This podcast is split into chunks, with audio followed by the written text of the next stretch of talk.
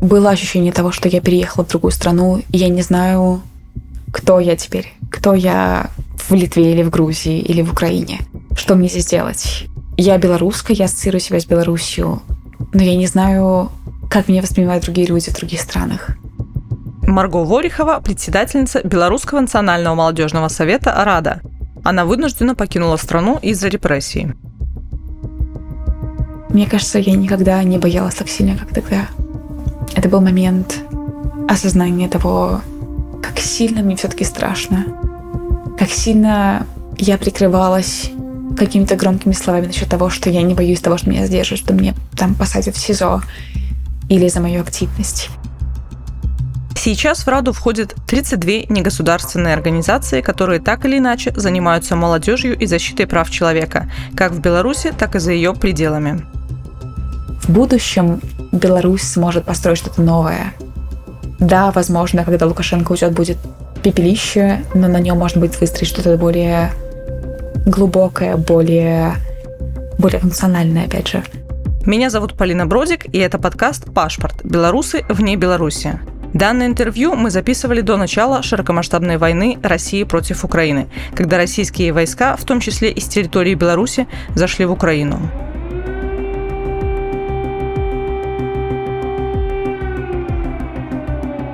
Мы приостановили выпуск эпизодов, но в итоге приняли решение все же опубликовать те интервью, которые уже были записаны до войны, и на которые мы уже потратили свои усилия и ресурсы донора.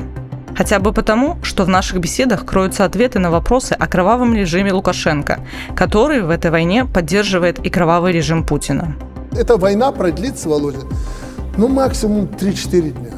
Там некому будет против нас воевать. Те, которые показывают с этими автоматами, их показывают деревянными, как они тренируются. Так мы сейчас выйдем с тобой вон в соседний зал и снимем на мобильный телефон тренировку эту. Тем более, что подавляющее большинство героев и героинь нашего подкаста волонтерят, донатят и воюют на стороне Украины. А Free Беларусь Центр эвакуировал уже более двух тысяч людей.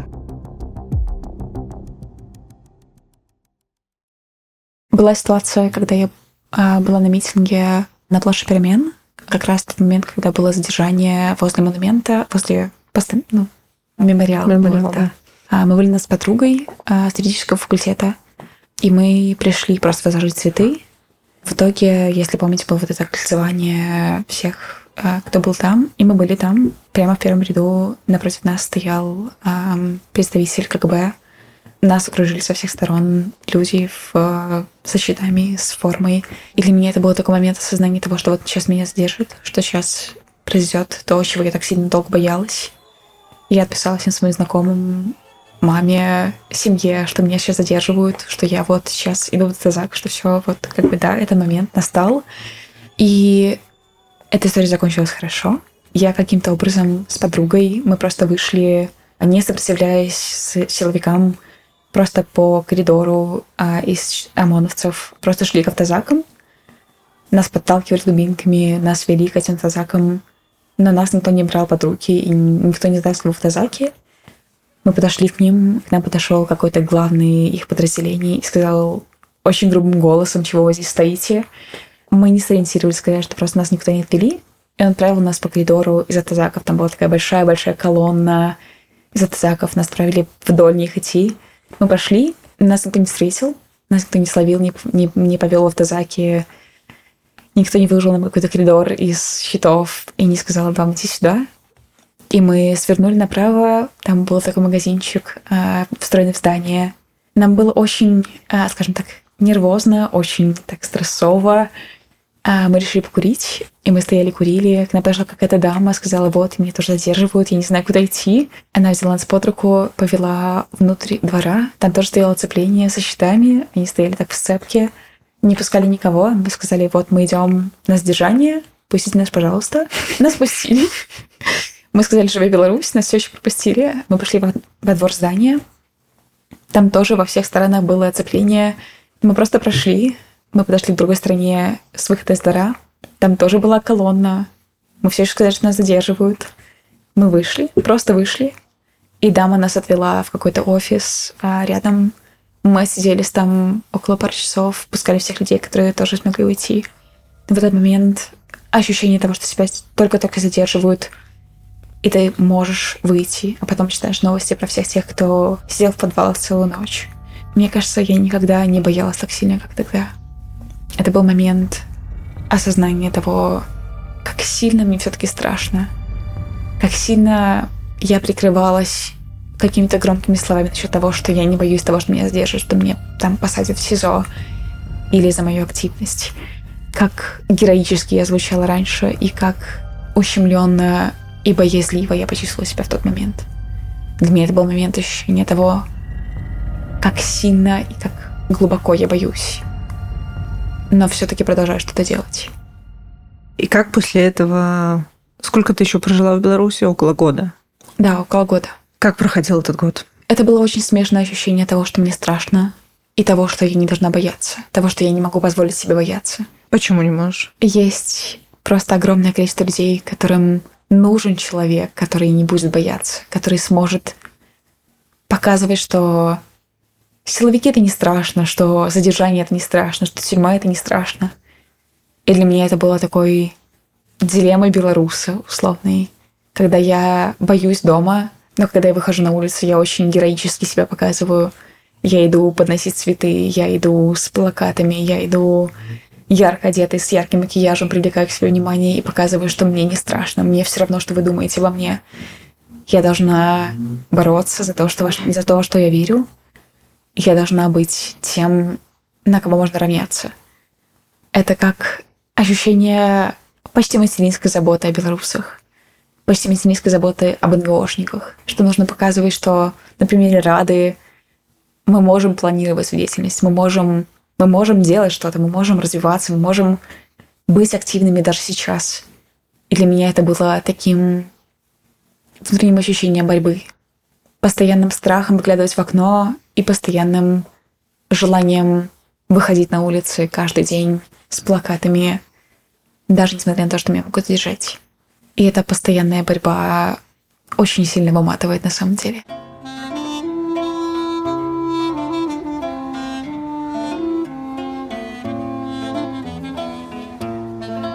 Мы встретились с Маргаритой Волиховой в Тбилиси. Здесь она работает проектной менеджеркой в маркетинговом агентстве, а также занимается организацией ивентов для представителей и представительниц организаций гражданского общества. До Грузии были Вильнюс, Киев и Берлин. Когда ко всем моим знакомым организаторкам, учредителям организации начали приходить домой, когда пришли в корпус, когда пришли в организации вроде экологических каких-то направленностей. Для меня это было чем-то сверхъестественным. Я понимала, что вот сейчас тот момент, когда ко мне придут. Вот сейчас я выйду из квартиры, меня задержат. Я просто...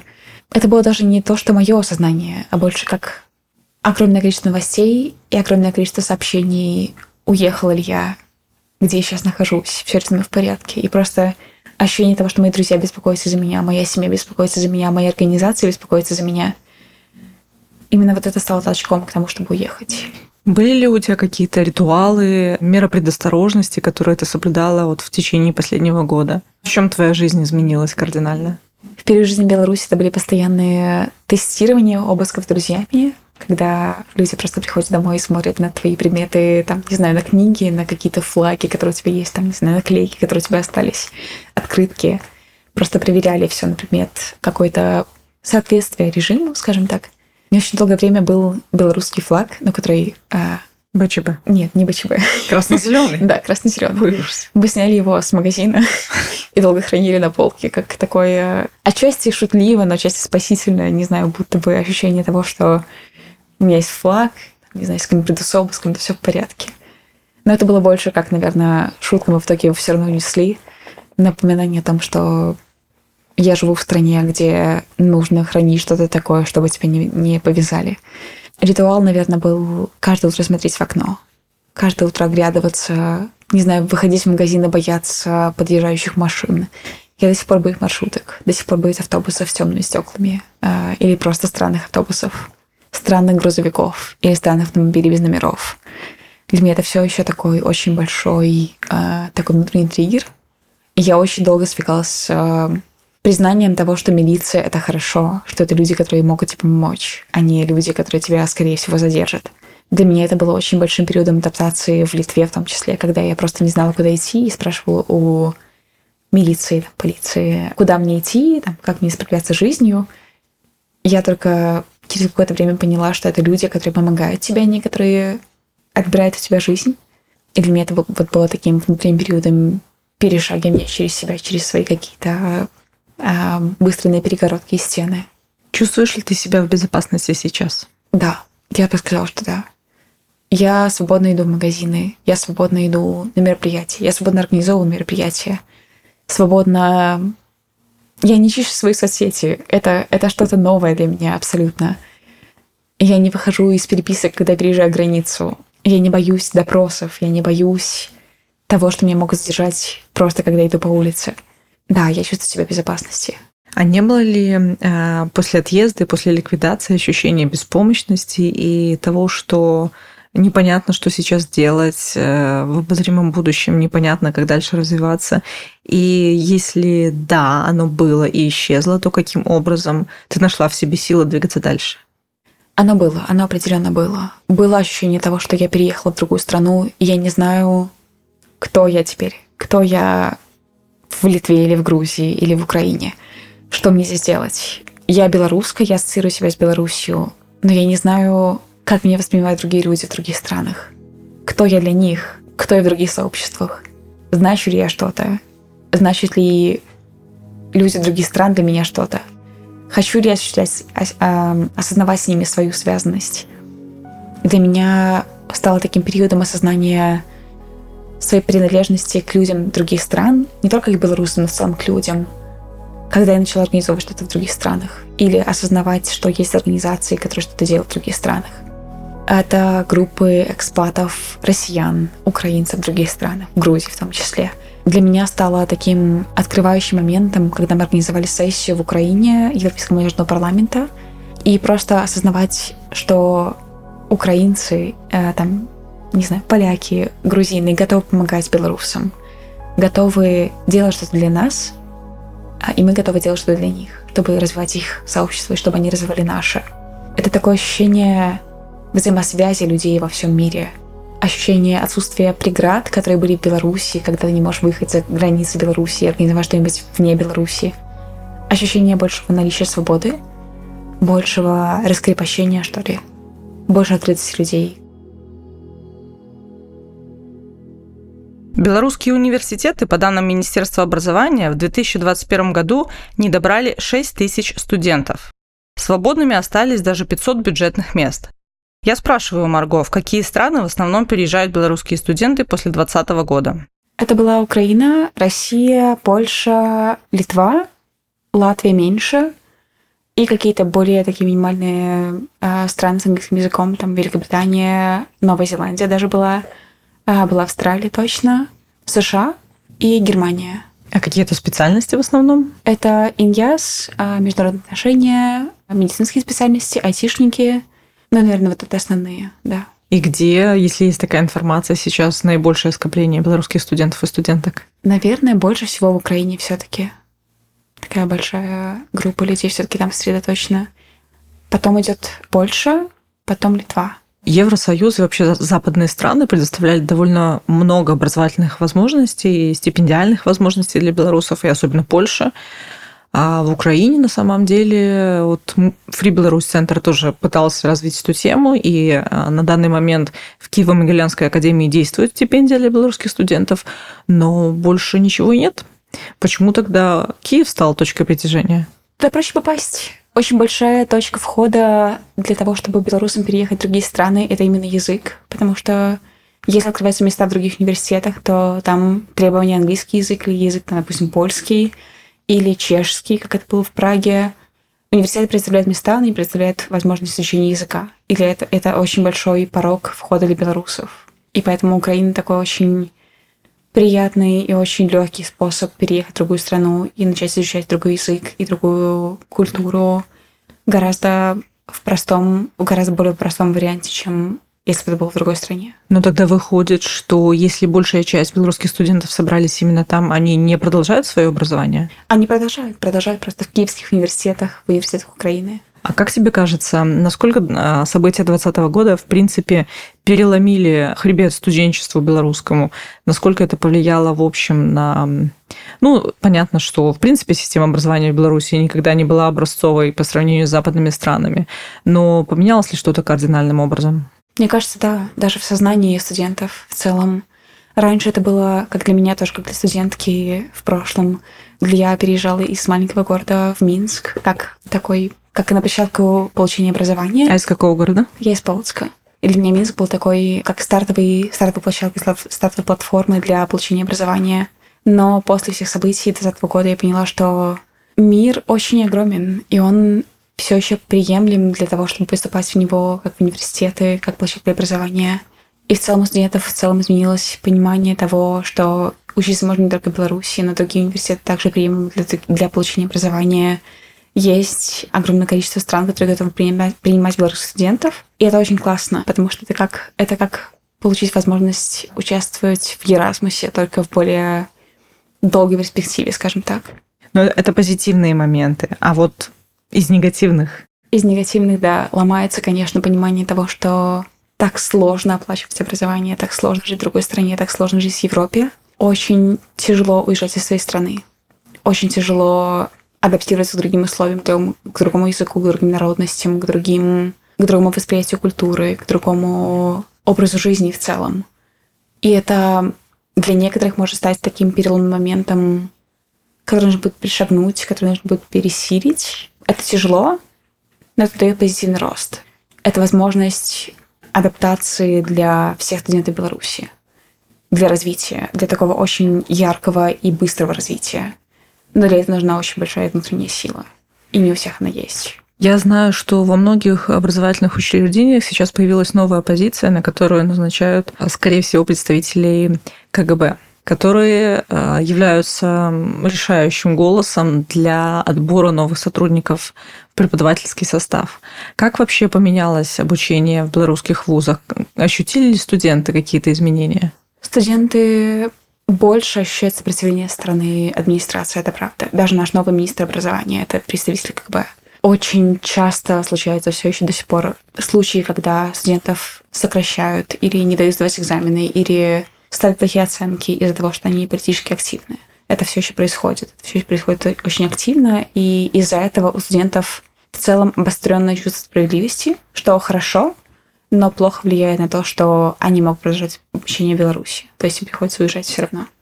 С моей точки зрения, это позитивное изменение. Это позитивное изменение в плане того, что у студентов больше давления на давление на то, чтобы защищать свои границы, на то, чтобы обучаться в других университетах, изучать другие языки, изучать новые программы, становиться лучше.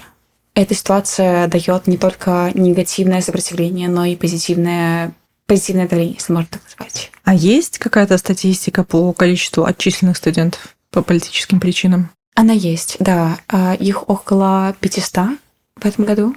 За прошлый год около 361 студента были отчислены. И сколько из них выехали? Я думаю, большая часть из них, да.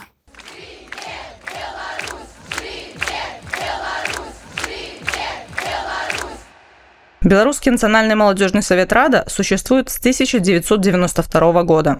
Вот что о нем рассказывает полісі-секретарь Зміцер Герылович. Рада гэта такая сеткавая структура, якая лучыць моладзевы арганізацыі розных розных накірункаў. То бок ёсць і палітычныя крылы, ёсць эколагі, ёсць ЛГБТК арганізацыі, прадстаўлены розныя рэгіёны. І ў гэтым сэнсе гэта лепшае, што ёсць у Беларусі і па такім жа прынцыпе існуюць нацыянальныя моладзевы саветы ва ўсіх краінах Еўропы. Когда Маргарита Волихова стала председательницей Рады, ей было всего 19 лет. Спрашиваю, каково это занимать такую должность в столь юном возрасте? Страшно, очень ново и очень весело. И очень страшно. Опять же, просто я пришла в Раду, когда вот мне было 19, и как раз началась вот эта вся это было в 2020 году, когда только начиналось все движение с протестами, и для меня это было очень такой стрессовый момент вступления в Раду, когда все только начиналось развиваться в Беларуси, когда люди просто адаптировались к среде, НГО адаптировалось очень сильно. И для меня вступление в Раду было таким очень бустовым состоянием, когда я узнала очень много нового. Я узнала очень много про международные структуры, про, про, про партнеров, про организации Беларуси в том числе. Для меня это было как нырнуть с головой во что-то очень кипящее, бурлящее и очень активное. Я не совсем была к этому готова, если честно признаться. Мне было дискомфортно, дискомфортно в том, в том плане, что я очень много всего изучала в это время. Мне пришлось прочитать огромное количество документации, огромное количество каких-то программ пройти, просто чтобы быть на одной стезе с нашим секретариатом, с нашим всем советом в том числе. Для меня это было таким большим, большой точкой роста. Но я очень рада, что я пришла в Раду. Я очень рада, что это произошло со мной, что это стало частью моей жизни, неотъемлемой частью моей жизни. И сейчас для меня Рада — это как такое большое и очень теплое семейство. Семейство организаций, которые поддерживают друг друга, которые рады поддержать друг друга. И Рада очень рада поддерживать всех. Летом 2021 года белорусские власти ликвидировали Раду. Для нас это такая типичная ситуация, скажем так. Для нас привычно быть подавляемыми, для нас привычно быть непризнаваемыми, для нас привычно, что есть БРСМ, который считает себя легитимным представителем молодежи, но таким таковым не является, и для нас привычно быть представителем молодежи, даже если государство нас не признает. Для нас привычно существовать в условиях, когда организации нас признают, но государство говорит, что мы не легитимный представитель молодежи. Для нас привычно не получать финансирование. Для нас привычно быть волонтерами всегда. Для нас привычно давать ресурсы организациям, даже если они не могут это афишировать. Для нас всегда было нормой 2006 года быть кем-то, кто помогает НГО в тени и не говорит о себе так громко. Мы всегда были таким теневым советником, теневым поддерживающим актором – кто мог всегда помочь, всегда помочь ресурсами, всегда помочь с помещениями, с людьми, но не говорил об этом так ярко и явно, чтобы нас не замечали. И для нас ситуация не меняется, по сути. Мы всегда оставались и остаемся таким же поддерживающим фактором для НГО, и все еще продолжаем как-то пытаться поддерживать НГО из более теневого пространства, и все считаем, что наша работа очень важна. А какие у вас сейчас есть активности? У нас больше сейчас сосредоточены в онлайне, потому что сотрудничество с активистами Беларуси очень небезопасно и предоставлять возможности офлайн каких-то организаций, ивентов очень небезопасно для них. Мы стараемся вводить его в онлайн-пространство, стараемся делать ресурсные поддержки для НГОшников, для, для активистов, пытаемся организовывать ивенты на разные тематики по лидерству, по политическим каким-то направленностям, по развитию навыков, по развитию навыков правозащитных. Это сейчас очень актуально стало в последнее время. Пытаемся предоставлять возможности стажировок в других странах, вывозить белорусов из Беларуси, давать им возможности развития образования, которых сейчас нет в Беларуси, к сожалению. У вас есть какая-то программа поддержки студентов, которые выезжают? В да. чем она заключается? Она заключается в помощи с, помощью, с поиском университетов, с поиском ресурсов, с поиском места проживания, финансовых каких-то ресурсов. Но это очень такая скрытая, небезопасная и очень закрытая для закрытого сообщества, для ГОшников в большинстве своем.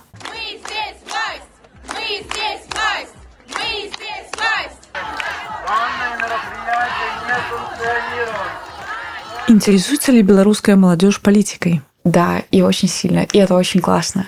Очень заметен вайб даже не вайб, а как развитие интереса в целом у молодежи к политике. Они стали более осознанно подходить к тому, что такое политика, кто такие спикеры парламента, кто такой парламент вообще, что такое парламент Беларуси, зачем он нужен. И даже больше стали интересоваться политикой в других странах, перенимать какие-то моменты с точки зрения того, как это может работать, как может работать демократия, как может работать в целом, там, не знаю, система лоббирования, как может работать государство без коррупции, как может работать государство без диктаторства, как может работать государство в целом. И это, это очень классно. В особенности люди, которые приезжают, допустим, в Германию и принимают образ мышления в рамках политики. То есть там нет такого разделения политики и общества, как это есть в Беларуси.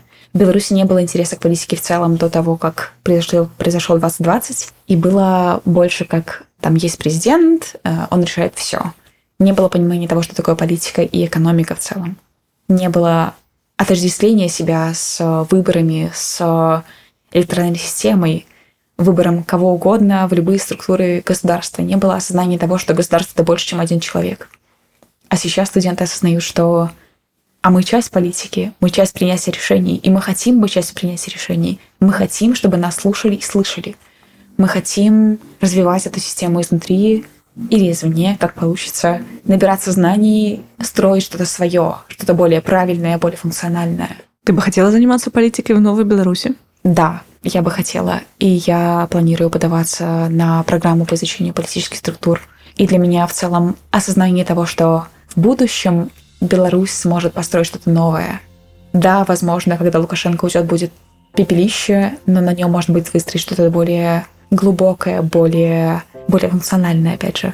Мы сможем построить что-то, что мы, ну, чему мы научились за эти годы правления Лукашенко, чему мы учились в тени, чему мы учились в неформальном образовании. То, что мы узнали, мы применим на практике, когда Лукашенко уйдет. А твои родители, они интересовались политикой? Рассказывали ли они что-нибудь о 90-х? Я точно не помню, чтобы рассказывали, но я точно помню, что когда мне было 6 лет, я спорила с бабушкой, она довольно такого пожилого возраста, человек советского прошлого из маленького города, который поддерживает Лукашенко. И я в свои 6 лет говорила о том, что я не понимаю, зачем Лукашенко, не понимаю, зачем функционирует эта система, не понимаю, почему Беларусь такая, какая она есть.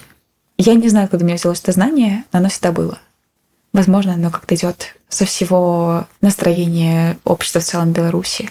Доверяет ли белорусская молодежь а, политикам старой волны? Нет, совсем. Почему? Даже все, кто приходит сейчас, это люди, которые являются частью системы. Скорее всего, у них есть какое-то прошлое, которое позволило, позволило им стать частью этой системы и стать ее функциональной частью, стать занять ту позицию, которую они занимают. Но если говорить про оппозиционных политиков. А, оппозиционные, окей. Тогда, наверное, в большей степени, возможно, да.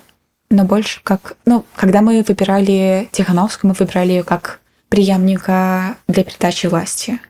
Мы не выбирали ее как политика. У многих сейчас просто есть ощущение того, что это все еще переходный момент. Это все еще момент, когда мы не можем определиться с тем, как нам двигаться дальше и кто будет нашим лидером для нас это больше как момент, скажем так, перестройки своих ценностей, перестройки своего видения политики в целом. И поэтому формировать какое-то доверие к политическим секторам сейчас очень сложно. Оно есть в определенной степени, в определенной степени, а точно больше, чем Лукашенко, но нам все еще сложно понимать, что такое хороший политик. Нам все еще сложно выбирать. Нам сложно понимать, что такое государство без единой власти, сосредоточенной в одном человеке. Нам сложно выбирать команду, нам сложно выбирать направление, а не человека. У нас все еще фокусировка на том, что человек говорит, какие у него ценности, что он пропагандирует. Мы не выбираем, не знаю, направление его деятельности, мы не выбираем его программу президентскую, мы выбираем человека. Каким должен быть президент или президентка Новой Беларуси? Отражающим ценности белорусов, понимающим белорусов, демократичным. Точно не диктатора, точно не Лукашенко. Это должен быть человек, который понимает, что Беларусь должна меняться, что белорусы изменились, что белорусы готовы меняться, и что они готовы к переменам, а не к стабильности, что они готовы претерпевать какие-то изменения и готовы переносить процесс изменений, что они готовы к реформам, что они хотят реформ, что они не готовы к тому, чтобы дальше быть теми, кем они являются. Белорусы изменились в корне, в своем сознании. Они понимают, что та система, которая есть сейчас, она не функционирует. Что нужно изменять все, ну то есть все государство в целом, перестраивать его заново, перестраивать его во всех его маленьких аспектах. Нужно менять всех людей во всех структурах, менять их видение, менять их подход к делу. И белорусы к этому готовы. А президент должен быть готовым к тому, что белорусы уже подготовились к тому, чтобы изменять что-то. Президент должен быть, или президентка, должен быть человеком, который будет двигать реформы с белорусами, включая в процесс принятия решений. Будет слушать их и будет включать их мнение в свое. Назови три главные а, ценности белорусов. Ой, сложно. Демократичность, ненасилие и, наверное, с моей точки зрения, все-таки процесс принятия решений. Слышать все голоса. И что для тебя Беларусь в трех словах? Уф. А, так. Это люди, это спокойствие, но спокойствие разграниченное, спокойствие, которое передается в упорядоченности. Беларусь — это про силу, про внутреннюю силу людей, про невероятную готовность людей бороться с чем-то очень глубоким, большим и, казалось бы, необъявимым. Они готовы, Беларусь готова к тому, чтобы быть стойкой, сильной и независимой.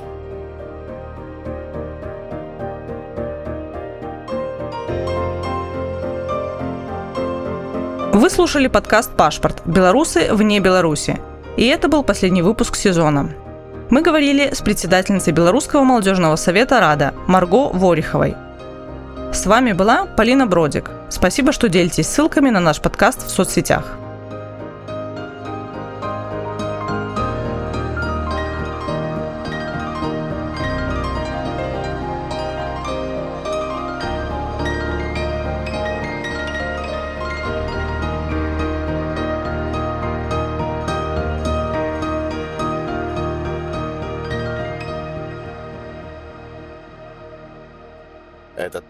Создан при содействии Фонда поддержки креативного контента.